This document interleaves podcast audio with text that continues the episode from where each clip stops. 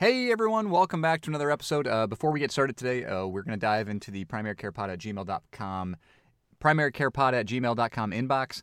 Uh, today we don't have any questions, but instead I have something very, very excited to tell you. Very exciting, very exciting news. I, uh, um, worldwide, uh, we are we are breaking a record today. We're doing something today that has never been done in the history of mankind. I hope everyone is as excited about this at home as I am.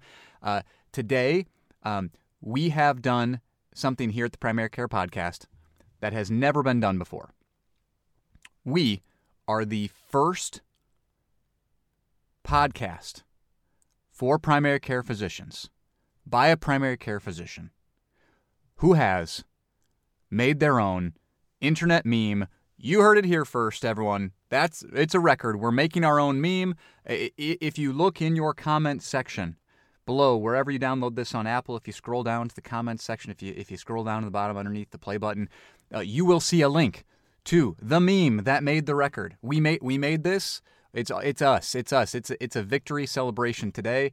Uh, uh, you know, I even I contacted the uh, Guinness Book of World Records to see if they were interested, and they said, "WTF are you talking about?" and blocked me. So, uh, you know, that was something that was unexpected. That I thought they'd be more interested in in the first ever meme produced by a primary care pod. Uh, primary care podcast made by a primary care physician for primary care providers. So I'm a little bit hurt by their lack of interest in the in the in the meme, but uh, Anyways, enjoy it. Uh, if you have any real questions or concerns, please send them to me at uh, primarycarepod at gmail.com. Uh, we'll take any tips, uh, any uh, interesting uh, articles that you want me to investigate, any topics you want me to review, and we'll go from here. So, thanks for listening. The Primary Care Podcast is written and edited by a family physician for an audience of other physicians, nurse practitioners, physician assistants, residents, and medical students interested in primary care topics. This is not a podcast for patients and should not be used as medical advice. This is also a personal podcast, produced on my own time and solely reflecting my personal opinions. Statements of this podcast do not reflect the views or policies of my employer, past or present, or any other organization with which I may be affiliated. Thank you for listening to the Primary Care Podcast. I'm Dr. Mark List, here to bring you the latest news, guidelines, and updates from primary care sources around the globe. Keeping it under 15 minutes long because you're in a hurry and I'm not that smart. Welcome back to the podcast, everybody. Today we got a very special episode. I'm very excited about the episode. Uh, today we are talking, uh, we're going to do a deep dive on the not relative, I mean relatively new, but not not new uh, medication class called the SGLT2s. Um, now, first first point of order, uh, I am not an endocrinologist and not an expert on SGLT2s, but I think they are a very interesting drug class. I think they're a very good drug class. I think if it wasn't for the cost, I think they'd be a, a wonderful drug class. Um, we're going to talk about a lot of these things. Uh, it's important to note that since the research is pretty limited, there have been uh, very few numbers of research studies using SGLT2s. We're going to talk about those. It's also important to know that they are all, uh, at least all the ones I'm reviewing today, uh, funded by industry. Um, these are all drug company related trials. Um, and the uh, journal article, in fact, it's its own supplement to the American Journal of Medicine, the Green Journal, as, as it's better well known. It's a great journal. I love I love the American Journal of Medicine. It's one of my favorites. Um, I think they have some really good articles. But in October of 2019, uh, volume 132, number 10S. I don't know what that means. Uh, but we're talking about the. It's an entire supplement dedicated to SGLT2s. Uh, we're gonna we're gonna highlight a lot of the the key features about SGLT2s and why they are good. Um, so why does uh, why do SGLT2s and why do SGLT2 inhibitors uh, reduce blood glucose? Well, they do it by increasing urinary glucose excretion. Um, I think uh, the important thing before we get into this, this is probably the most important thing I'm going to say about SGLT2 inhibitors. What does the L stand for? Sodium glucose transporter 2 inhibitors. I mean, I'm I'm offended. I'm offended that they added that L. The L is the L in glucose. That's it, that that's on acronym. I mean, I guess you don't want SGT2 because it sounds funny, so you're adding the L in there, SGLT2, so it flows. But it, I mean, so I also propose that in in uh, I also propose to you that in boycott of the added L, I propose that you call them SGT2s, Segoots, not Seglutes, Seglutus, Secludu inhibitors. SGLT2s. Uh, so, anyways, uh, sidetrack there. Um, so, SGLT2s are expressed in the proximal tubule of the kidney, uh, mediates reabsorption of approximately 90% of filtered glucose load. Uh, so, glucose obviously gets uh, filtered and then um, it gets reabsorbed. So, the SGLT2 inhibitors promote that renal excretion uh, and get it out of the system. So basically, you just pee off a ton of extra glucose instead of reabsorbing it. What do you need to know about the SGLT2? Well, the glucose lowering effect is independent of insulin. So I think that's the big takeaway is that beta cell function and insulin sensitivity are completely unaffected by this mechanism. Uh, you usually do not, and, and really, really don't in the studies, cause hypoglycemia in the absence of other medicines that cause hypoglycemia because all you're doing is getting rid of the uh, reabsorption of normal glucose from the urine, from the bloodstream, uh, not from the urine, from the bloodstream and passing out in the urine. So you're not necessarily shunting or sending glucose suddenly out of the bloodstream into the cells or, or getting rid of it in other ways. You're keeping the plasma level of glucose pretty constant as you slowly filter it out more and, and pee it out more. SGLT2's inhibitors have a lot of other really good effects. Um, not only do they lower blood glucose, really that's probably the weakest part. They only lower the A1C by about 0.7 to 1.2 percent, but they they modestly decrease blood pressure. Roughly in the studies, somewhere between 5 to 10 millimeters of mercury systolic blood pressure and diastolic. Uh, they also decrease on average, based on all the studies combined, about five to six pounds of weight, 4.5 if you want to be technical, 4.5 to six pounds of weight. And that's sustained over time. That's not something that balloons down and comes back up again. That is sustained weight loss while on the medication. Uh, some trials even had that higher that number higher, uh, but that's pretty much the average of all the studies. This is really good for patients when we're when we're selecting it for diabetics who also have heart failure. We'll get to that more. This is really good for patients with diabetes who also have atherosclerotic coronary vascular disease. It's good for those with nephropathy or in patients that you really want to protect against nephropathy, especially if they can't take an ACE inhibitor or an ARB. Uh, it's a good second agent if control isn't good enough with metformin, because obviously metformin is the gold standard. Uh, it's really good if hypoglycemia is a problem, for especially with your elders or people who are very symptomatic, especially on sulfonylureas or insulin that get very hypoglycemic, as it should not exacerbate or trigger any hypoglycemic effects. Uh, again, it's also good if insulin therapy needs to be avoided for weight gain purposes. For people who you're trying to lose weight on, it does help with weight loss. But what are the costs? Well, obviously the big one is the cost. The cons. Did I say the cost? What are the cons? The cons are the cost. The costs are the cons. Uh, that's the big thing is that these drugs are so ridiculously expensive that if your insurance does not pay for them, uh, you're pretty much screwed in their use. Um, we also have a very absence of long-term safety data on the effects of prolonged glucosuria what does it mean to have just uh, funneling out this non physiological amount of glucose in the urine? What's the long term effect? Now, we'll talk because while that may be a concern, so far every study that's been done has actually shown that they are renal protective. Uh, who don't you use this on? Uh, well, don't use SGLT2 inhibitors on patients who already have existing CKD stage 3B, 4, and 5. So a GFR less than 45, it's really not recommended and definitely contraindicated with a GFR less than 30.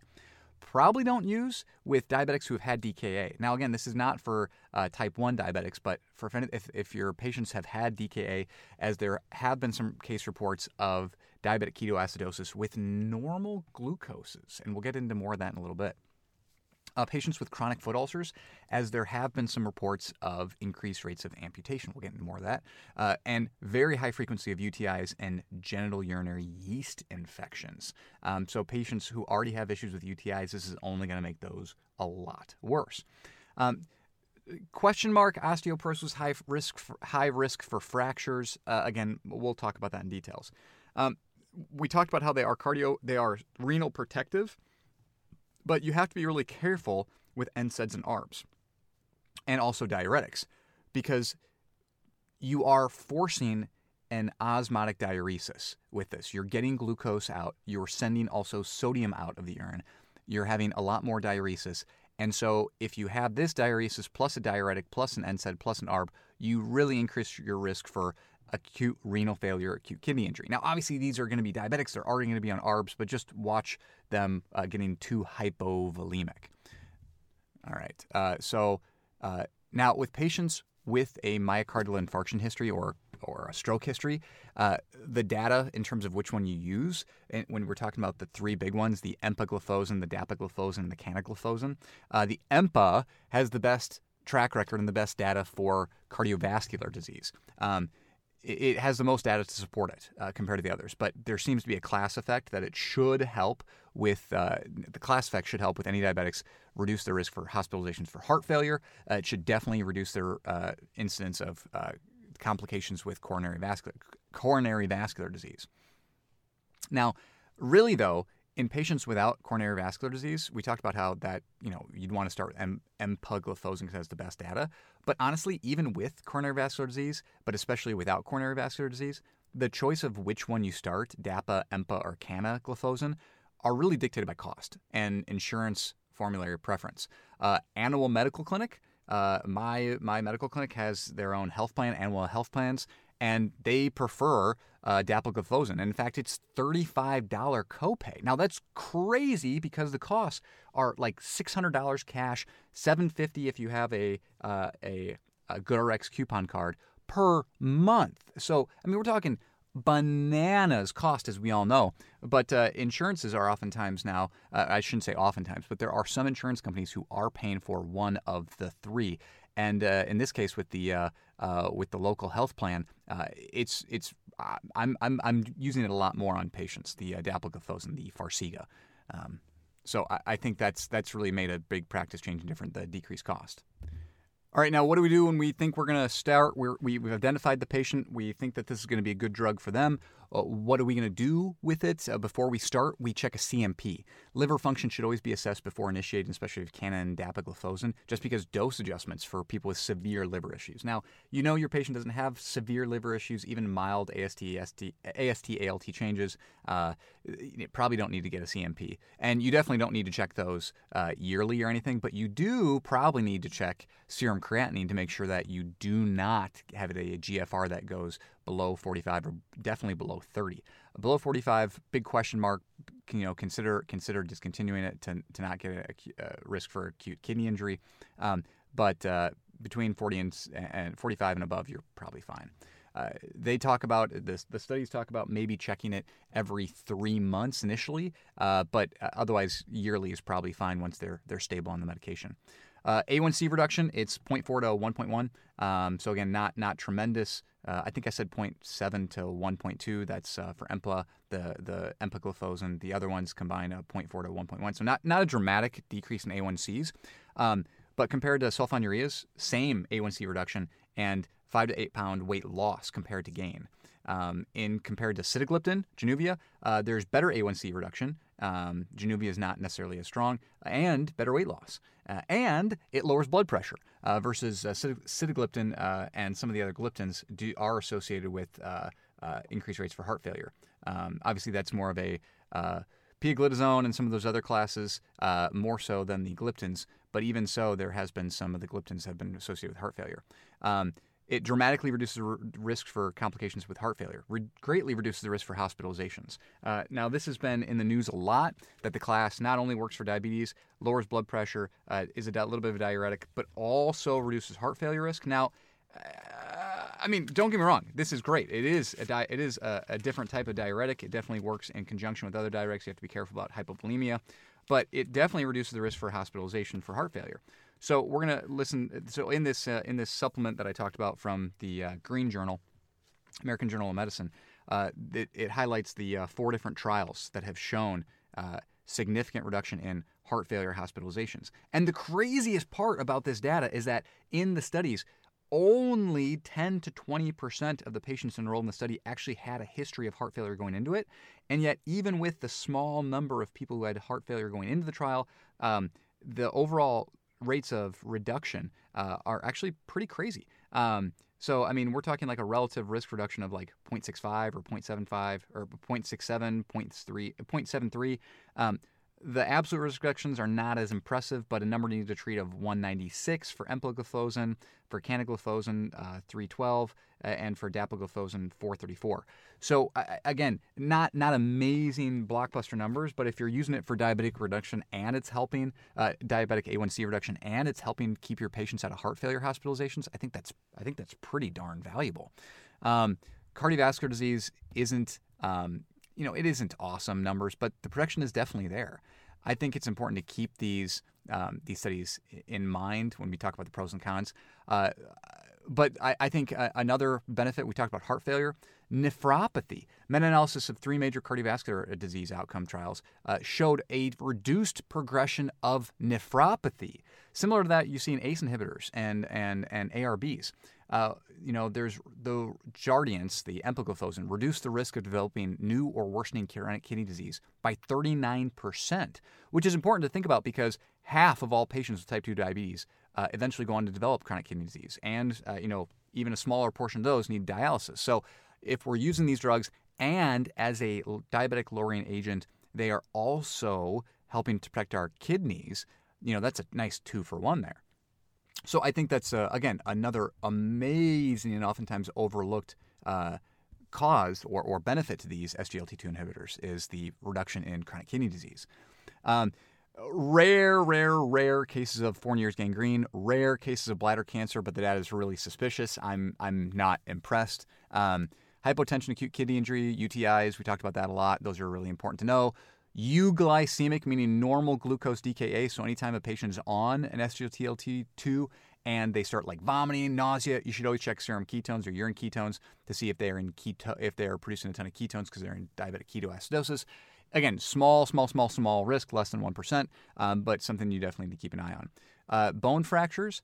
Uh, weird. There, there's probably reduced bone mass with the with the class, but but minimal. Uh, but the proposed mechanism for why there's an increase in bone fractures with canagliflozin, um, absolute risk increase was 0.4%. So again, really, really super tiny. Probably orthostatic hypotension due to vol- decreased volume uh, and then a fall. So I, I, think that's probably the mechanism. Um, there is a black box warning or should be a black box warning for amputations with canagliflozin. Um, but again, I think it's important to know that they looked at like 8 million patients in the safety panel study, and there was 150 amputations or something like that. So um, the relative risk increase is there compared to uh, placebo. Um, so it's a real thing. Um, so again, if you have a patient with diabetic foot ulcers, maybe not the best choice or, or use with caution. Again, uh, GoodRx, the drugs are about $600 a piece, 475 to 450 with coupons. Um, but Anawa Health Plan uh, thank the Lord, has $35 co-pays and will bring in the heat. Woo! So we can actually get our patients to be uh, be on these drugs. Uh, big fan, uh, super excited. So uh, that's that's uh, that's SGLT2s in a nutshell. Um, you know, there's data. There's sorry, there's studies that are ongoing right now. Um, let me see the names of these. Deliver trial, DAPA HF trial, Soloist WHF trial, Emperor reduced and Emperor preserved for reduced ejection fraction, preserved ejection fraction, heart failure. Uh, um, so uh, there's a lot more ongoing trials for these. Um, again, important to know that everything we just talked about so far have been industry-funded trials, um, and they are small, limited numbers of trials. But uh, uh, super excited. This is a great class of medicines. I am a generic guy. I only use generics. I don't talk to drug reps. I I really I really stay away from a lot of the new expensive drugs because I don't think patients want to spend five hundred dollars for an A1C reduction of maybe one when we can do it other ways and people can save their hard-earned dollars for actually be able to retire and and, and, and afford the rest of their health care and the rest of their life like groceries. Um, but I think especially if you can get this cheap on copays um, on on your prescription drug plans, I think this is a very super high value uh, drug class in general. So, did I miss anything? Uh, Want to talk about anything else with uh, uh, SGLT2 inhibitors? Make sure you hit me up at uh, primarycarepod at gmail.com. Um, I, I, wanted to spend two seconds here at the end because I'm a huge nerd, uh, talking about the fact that uh, it, it probably reduces heart failure uh, in several different, mechanisms. I'm not going to read the entire boring garbage that I read at the beginning to, to try and be funny, which probably wasn't funny at all, but I have a bad sense of humor, as you probably all know by now. Um, but so it, it, it decreases preload because you're lowering um, you're you're getting off extra fluid. So the preload coming back, you're reducing preload, so you're reducing uh, volume overload status, basically, you are peeing off a ton of sodium, which obviously benefits edema. It obviously benefits heart failure in general to lose a lot of uh, to lose a lot of sodium out of the urine. However, it doesn't necessarily cause hyponatremia, which is another interesting fact of the drug so far. We have not seen any hyponatremia issues. Uh, obviously, I talked about an osmotic diuresis. There is reductions in total body inflammation, and it probably has to do with the ketogenesis of what the drug does. By pulling off excess glucose, it actually uh, produces a lot more uh, ketone bodies uh, for use for cardiac uh, energy production, which I thought was incredibly interesting. Uh, it also has uh, oxidative stress decrease rates. Um, Interestingly, it decreases afterload by reducing arterial stiffness, uh, reduces blood pressure and body weight, which also reduce afterload uh, and and overall uh, make heart failure a lot better controlled or a lot easier to control and obviously has renal protective effects, which has benefit in heart failure patients too. So, uh, anyways, uh, we are way over time today, but I think SGLT2 is great drug class. I think if you can get them cheap, great. If you can't, don't use them uh, because I don't think anybody wants to spend $450 uh, just to get a 1% reduction in A1C. Although there's obviously, I talked about significant renal protection, and the data is really good on the renal protection, and the data is really good, or at least decent, on the cardiovascular protection, the heart failure protection. So, um, use uh, use the drug. Go forth, uh, use this drug if you can afford it. Uh, use it knowing that you got to look out for some things that we've talked about: euvolemia, hypo uh, hypovolemia, uh, bladder infections, mycotic infections in the general urinary system. Uh, watch out for Fournier's, obviously Fournier's gangrene. watch out for um, amputations. Watch out for a ton of those other things we talked about: diabetic ketoacidosis, bone fractures, etc. and but again, no hypovolemia, or sorry, no um, hypoglycemic issues, you get weight loss, you get blood pressure reduction, you get kidney protection, you get heart failure reduction. Uh, in general, super good drug class, uh, and so go forth and use it if you can.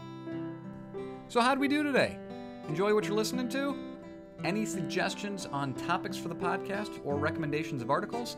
Please send them to me at primarycarepod at gmail.com. That's all one word, primarycarepod at gmail.com. We'll also take any comments, questions, or concerns about the episode. If you want me to read your comment or question on the next episode, I can certainly throw them in. Please include whether you want that comment or question to be anonymous or credited with your name. Please check the episode details for links for free CME. And so we'll wrap up another episode saying thank you for listening to the Primary Care Podcast. This has been Dr. Mark List, reminding you you don't need to stay up all night to stay up to date. Thanks and have a great day.